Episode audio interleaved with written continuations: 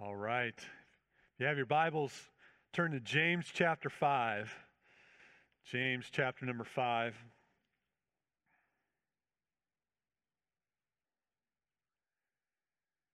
So good to be singing together, listening to live music. Uh, really enjoyed it. I want to talk to you today about true faith and patience. I want to ask you a series of questions. First question is what do you what do you believe about the Bible? By that I mean, do you believe that Scripture is authoritative? Do you believe that Scripture is true in all that it teaches? What about God? Do you believe that God is sovereign? Do you believe that God is all powerful? Do you believe that God keeps his promises and that his ways are right? Do you really trust his word in every area of your life? Or do you trust him for salvation and struggle in, in others? The reason I'm asking these questions is that in every generation of Christianity, in each generation, Christians have become a product of their culture. And the challenge of every generation of Christians is to see and reject worldly philosophy and check to see where they are being a product of their culture. Our challenge is the same, which is this our challenge is to hear and believe God's word, believe God's promise, and trust Him, and at the same time, resist the urge to take on worldly philosophy and adopt it and to, to, to view life that way. I, I think there are many Christians, and you would probably agree with me here, there are many Christians who trust God for salvation and then in essence say, in every area of other area of life, say, God, I've got this. Okay, don't worry about it. We do that maybe subconsciously, don't even realize that we're doing that. Today's passage is about patience in suffering. Now, if you remember, we, we call this series Snapshots of True Faith. And each passage that we've gone through, James has been painting a picture of what a real Christian looks like. And in this passage today, we will see that a believer is different from an unbeliever because they resist the urge to take matters into their own hands when things are unjust. Now, here's the situation in James 5 1 to 6. James is condemning rich, unsaved people for oppressing the poor. Particularly, these are poor people who work for them and they're not paying them their wages. The poor obviously tried to take them to court because uh, James said in verse number six, You have condemned and murdered the righteous person. Uh, this is a metaphor for they took you to court you had really good attorneys and lawyers, and you just they just got slaughtered in court. That's the idea that's going on here. You slaughtered, you murdered the righteous person in court with your expensive lawyers. And so the poor lost. Is it any different today? We see that in society today. It's not who has the right position, it's who has the best attorneys in our justice system. There comes a time when somebody of average means cannot compete with a team of elite lawyers. And the natural human reaction is to take matters into your own hands. When something's being unjust and you can't get through, take matters in your own hands. And that is why James transitions from condemning rich, unsaved people, lost people, to reassuring the, the poor people in his church who are being oppressed. If you look at the transition in verse number seven, which is the first verse we'll read in just a minute, he says, Be patient, therefore, brothers. He's, he's speaking in regard to what he just addressed. These are the people that those rich, and unsaved people are, are uh, oppressing and condemning. And so that, that's what's going on. Now, what is there to be patient about here? First, we have to be patient in our obedience to Christ. Jesus, in his Sermon on the Mount,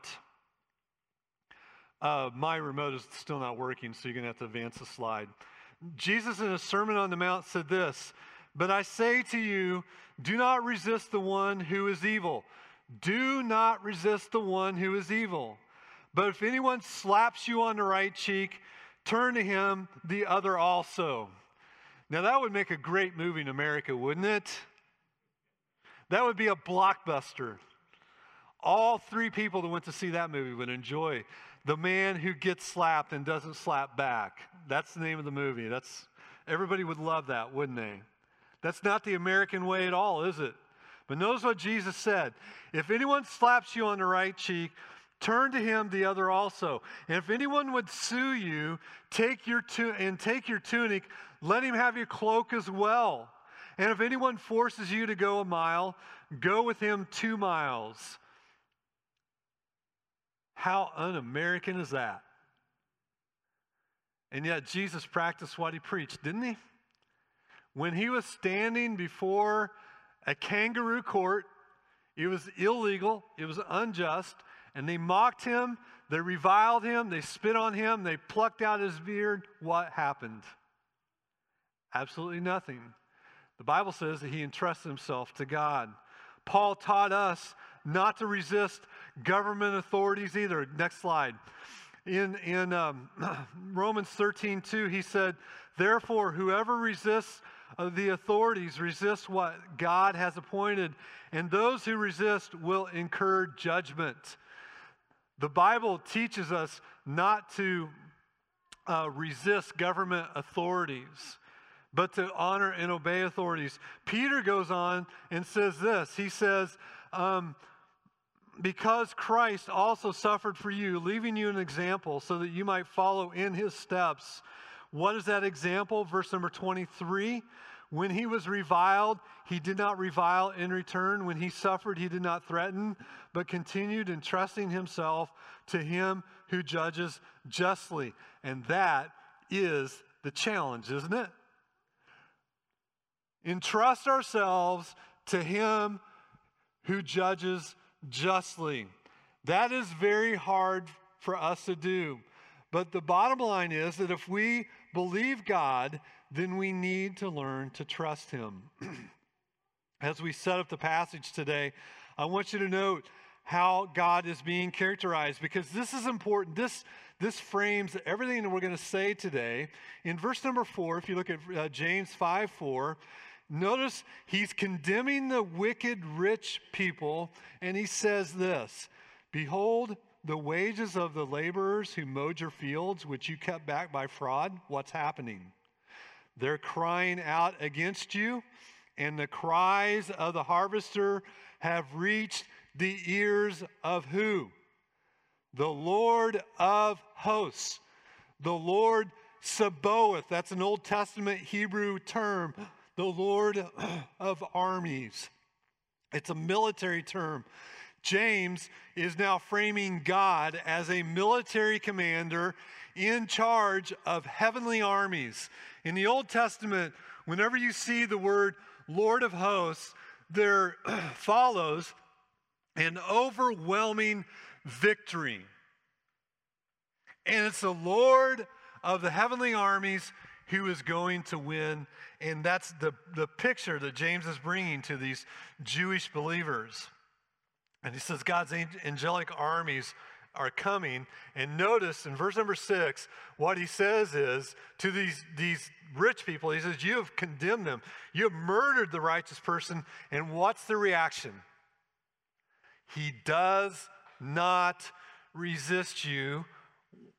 And they are taking God at his word, by not resisting. And so James comes back, verse number seven, and says, Therefore, be patient, brothers. James, in essence, is telling believers when the lost oppress you, wait for the Lord. Now, that's totally countercultural, after all. We're Americans, right? we call Oprah, call 48 Hours, or whatever other TV show it is. We mount a social media campaign do you know what that rascal did to me? And it's all over, and a campaign gets going, and then the local news picks it up. And we feel like we're gaining justice, or we see the movies where somebody takes some justice into their own hands and they come in with guns blazing. And, and that's the idea, that's the cultural. That's the culture by, in which we live and, and the lens through which we see everything going on around us. And all of this that I just mentioned is not as effective. It pales in comparison to the effectiveness, to the great power and the judgment of God Almighty. Now let's read the passage together with that as a setup. Verse number seven of James chapter 5. Be patient, therefore, brothers, until the coming of the Lord. See how the farmer waits for the precious fruit of the earth, being patient about it until it receives the early and late rains. You also be patient. Establish your hearts, for the coming of the Lord is at hand. Do not grumble against one another, brothers, so that you may not be judged. Behold, the judge is standing at the door. As an example of suffering and patience, brothers, take the prophets who spoke in the name of the Lord. Behold, we consider those blessed who remain steadfast.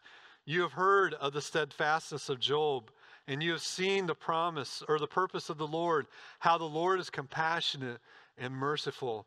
We have this wonderful little passage here, this encouragement to Christians. And in it, we can see four encouragements. Thank you. Four encouragements for believers who are struggling during a time of unjust suffering. Four encouragements that we see. Number one, verse number seven, let's look at it together. Patiently wait on the Lord. Patiently wait on the Lord. Be patient, therefore, brothers, until the coming of the Lord. Why be patient? Why be patient? Because the Lord Sabaoth, the Lord of hosts, the Lord of vast armies is coming.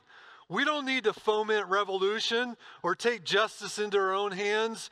We understand that judgment isn't even within our rights. That's God's right. God's the one who takes vengeance. God's the one who's the perfect judge. And so to take matters into our own hands is, in essence, saying, God, I don't trust you to take perfect justice. And so we're patient. We allow God to take matters and, and deal with the justice. Trust God and be patient. And then James illustrates the kind of ju- patience that they must have. He says this He says, See how the farmer waits for the precious fruit of the earth, being patient about it until it receives the early and the late rains. Now, if you've ever been to Israel, you know that it's very dry there. The only real source of water for much of Israel is the early and the latter rains. Now, this picture is typical in, in uh, this area of Israel. Believe it or not, this, this picture was only taken about 10 miles outside of Jerusalem. This is around Memorial Day this picture was taken. These are the Judean hills. Now, I actually closely cropped this. I have a really uh, good lens on my camera. But if you saw the whole picture, this stand of trees is a tiny little dot of an oasis in this vast, hot desert. Uh, that day that I took the picture, was over 100 degrees. It was, it was Memorial Day. And these Judean hills that you see here, these are where Jesus spent 40 days and nights. Not a tree around except for this little speck, just hills and hollows and heat and wind and dust. But here's what I want you to notice because I'm going to drive my point home with this. Do you see all these little trails along the side here? You know what those are? In the wintertime, with the early and the latter rains, these hills turn green. If you were to walk on those paths, you wouldn't see a speck of a plant. It would just be dirt, and you would be, you would say, "How on earth does anything grow?" But when we go in January, these hills are green, and the sheep, the shepherds lead the sheep along the path, and it's like a smorgasbord. Hmm, I'm going to eat some of this little plant over here. Hey, I'm going to grab some of this. And it's uh, the sheep just walk and eat, walk and eat, walk and eat. And they're dependent upon the rain. And even so, the farmer is dependent upon the early and the latter rains. And let me explain them. The early rains come in October and November, late October, and then through the month of November. And the early rains do two things. First, they help the olive harvest. Olives in Israel are little kernels when they develop on the trees until the very end. When the early rains come, they tell us it only takes a half inch of rain. They pop into what you get by at the grocery store. If you were to try to eat them before that, it'd be like eating a seed. And the early rains make the olives pop, and then they have the olive harvest. But the second thing it does is it makes the ground appropriate so that the barley and the wheat germinate. You have to have the moisture for it to germinate. Then things are kind of touch and go until March, April. That's the late rains. Now, guess what the late rains are perfect for? The barley and the wheat need those latter rains in order for the fruit to really come out well.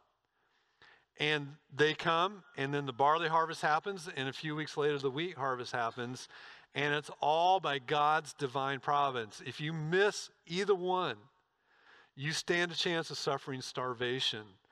That is how dependent farmers are on the rain in the Middle East, and that is how dependent James wants us to be on, the, on God, and we patiently wait on Him to mete out justice. That's the attitude that we're to have. And he applies this analogy to them. In verse number eight, he says, You also be patient. And then he says, For the coming of the Lord is at hand. And he tells them to establish their hearts. Now, the word establish carries the idea of keeping something firm in your mind, in your heart. It's make it firm in your heart.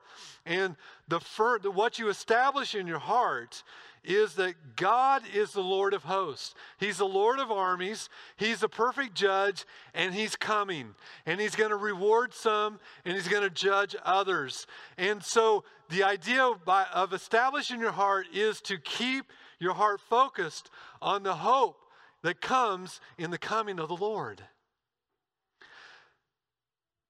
And when you do that, remember earlier James talks about the double minded man? And when you do that, you are not the double minded man who's going back and forth between one thing and another. You're patient and you're waiting. Remember, dear believer, your trouble is temporary. And as dependent as the farmer is upon rain, so you are on the Lord in his return. He's coming. And when he comes, he will suddenly come in great glory and will make all things right. And that's the hope that James is trying to instill in his readers. But there's a second encouragement for us, and that's found in verse number nine. The second encouragement is do not complain. He says this He says, Do not grumble against one another, brothers, so that you may not be judged. Behold, the judge is standing at the door. Now, two things I want to bring out here. Number one, notice the word grumble. That word grumble speaks of an inward attitude of heart. And it literally means to groan or to sigh inwardly. You ever done that? Groan or sigh inwardly? We all have, haven't we? And when a believer lives in difficult circumstances, day in and day out, they can inwardly be tempted to become impatient with God and to complain to God. And eventually, that bitter attitude comes out in complaints against other people. Now, I know nobody here would do that, right? That's all those other people making all those other complaints, but we would never do that. And here is the powerful reason why he tells us not to be that way. The powerful reason is that Christ at any time can burst through the door. That's the picture of Christ coming. See, Christ is at the door, and he's about ready to burst through and, and judge the complainers. Now, our complaining against others and our complaining in general will be judged. But I need to explain how it will be judged. First of all, remember, unbelievers who complain and complain against God and complain against others, they will be judged for their sin against God and others. And there's punishment involved in that. But our, our judgment is different. Our judgment is a judgment of reward. We, we saw this when we were in 1 Corinthians, and we'll get back there in a few weeks. In 1 Corinthians, 1 Corinthians chapter number 3 says this, verse 13, each one's work will become manifest, for the day will disclose it, because it will be revealed by fire. And the fire will test what sort of work each one has done. If anyone has built on a firm foundation, survives, and he will receive a reward. If anyone's work is burned up, he will suffer loss, though he himself will be saved, but only through fire.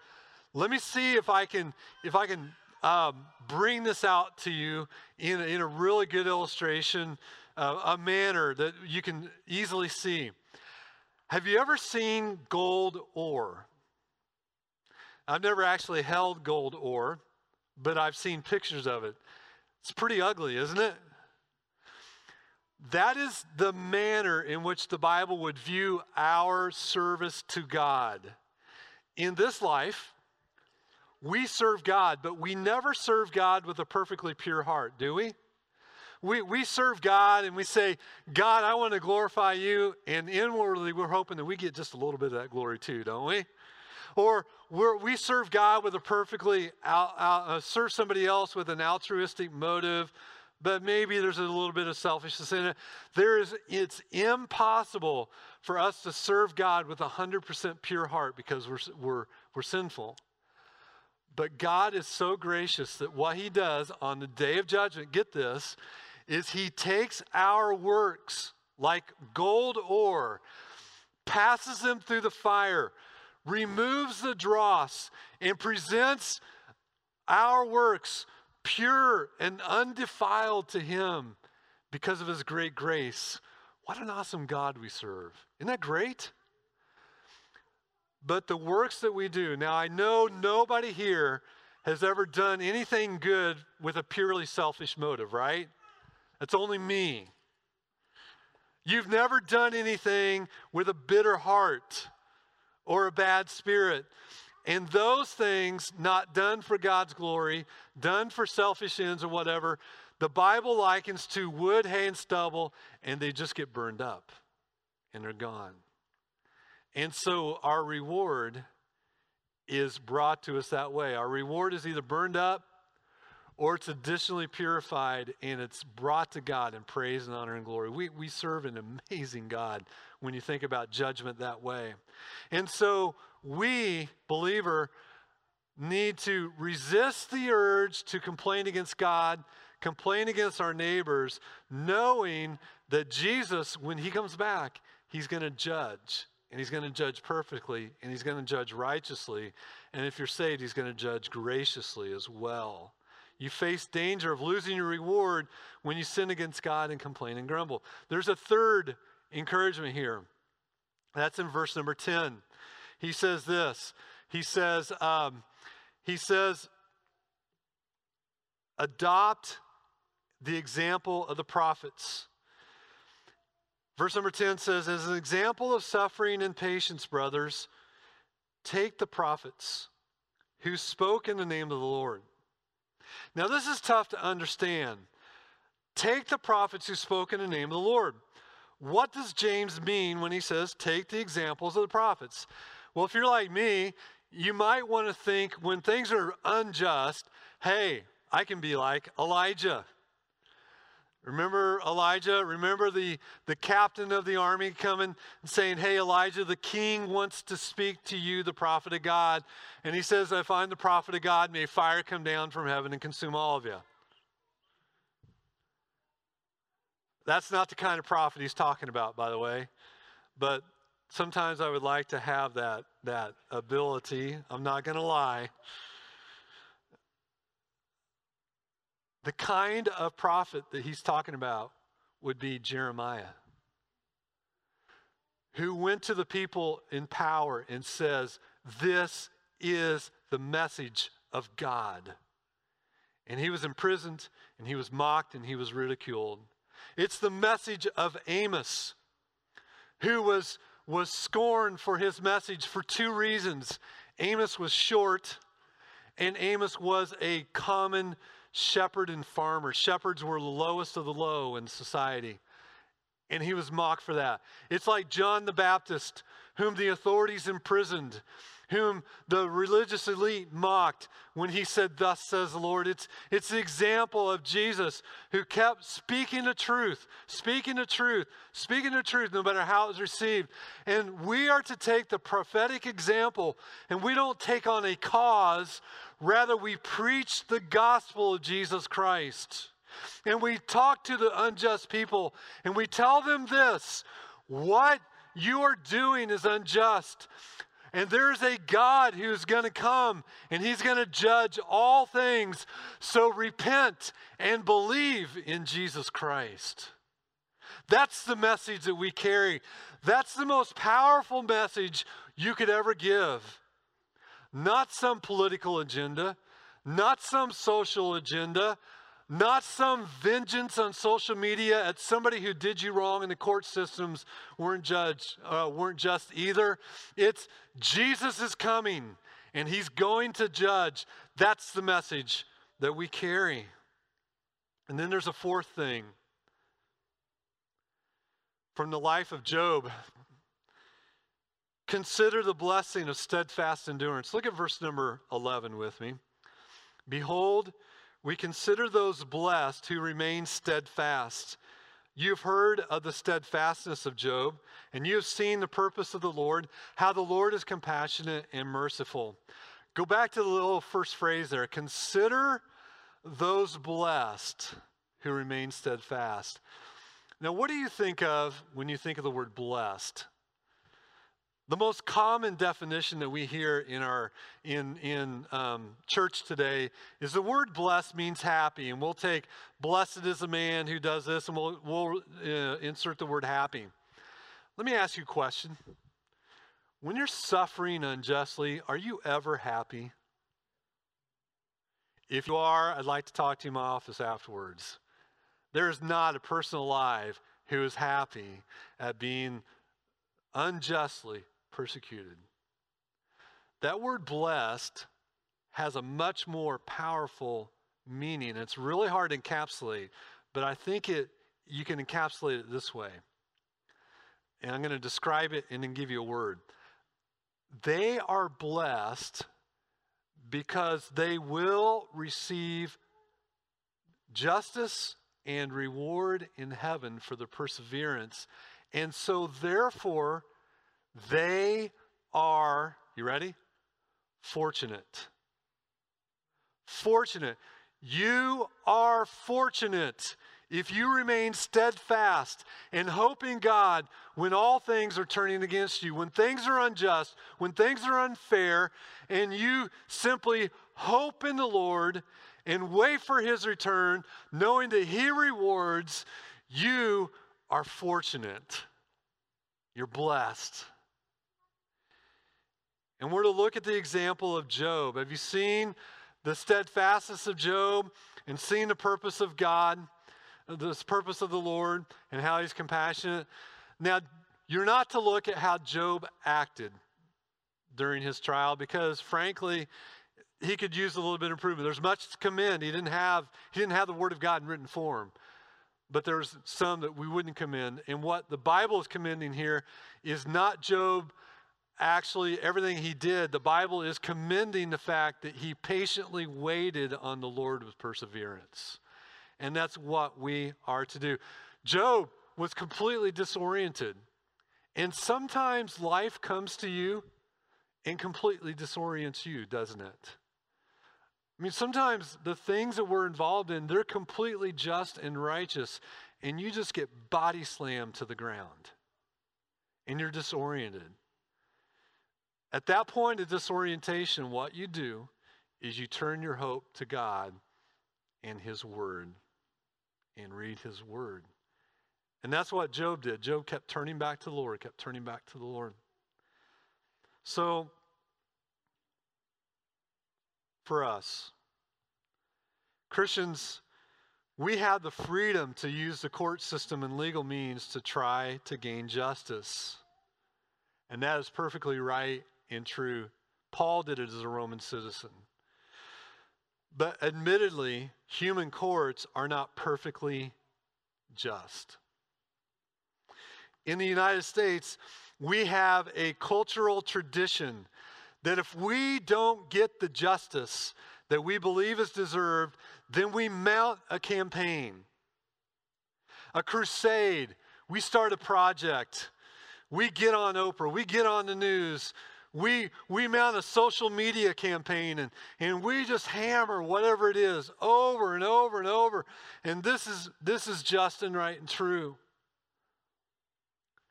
And that is exactly what the Bible tells us not to do. You know, I said this before. I'll just ask you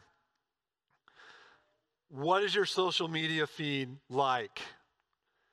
Are you known on social media for your campaigns? Second Amendment, abortion, uh, freedom of speech. Uh, you, you take your pick.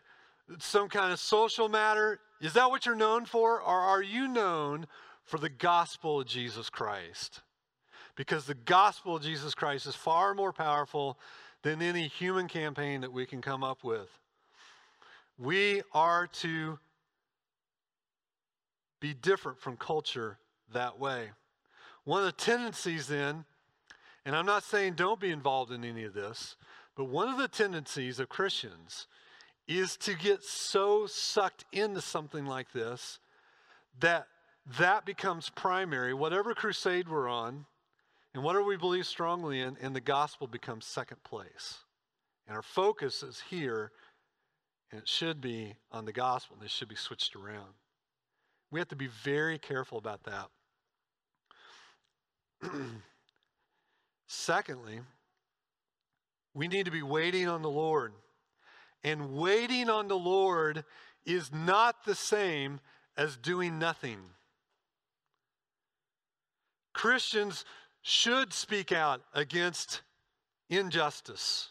When justice isn't being served, we should speak out. We should be a loud voice, but we speak differently.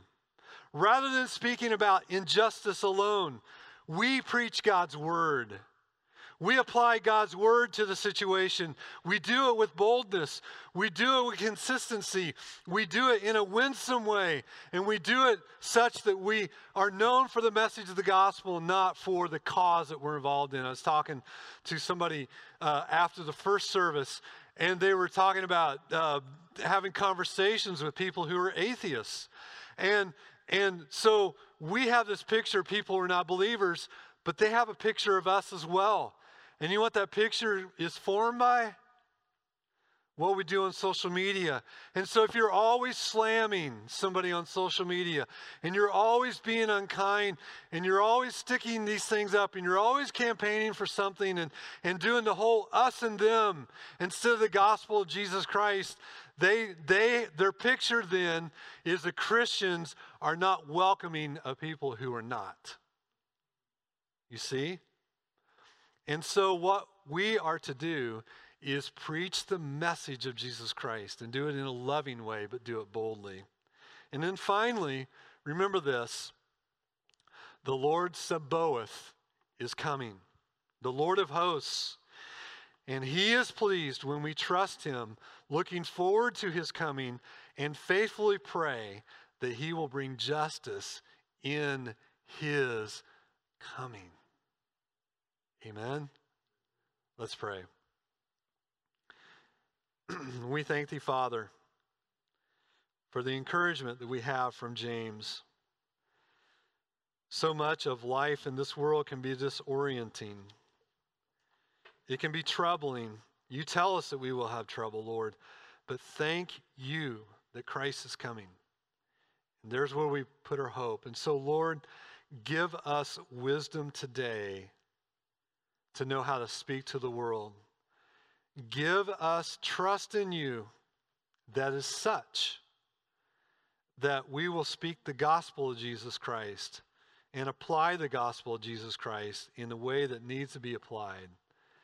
And help us also, Lord, to be able to see through the, the, the cultural lenses that are in our glasses, our worldview glasses, Lord, and help us to take on the truth that God has given us in His Word. In Christ's name, amen.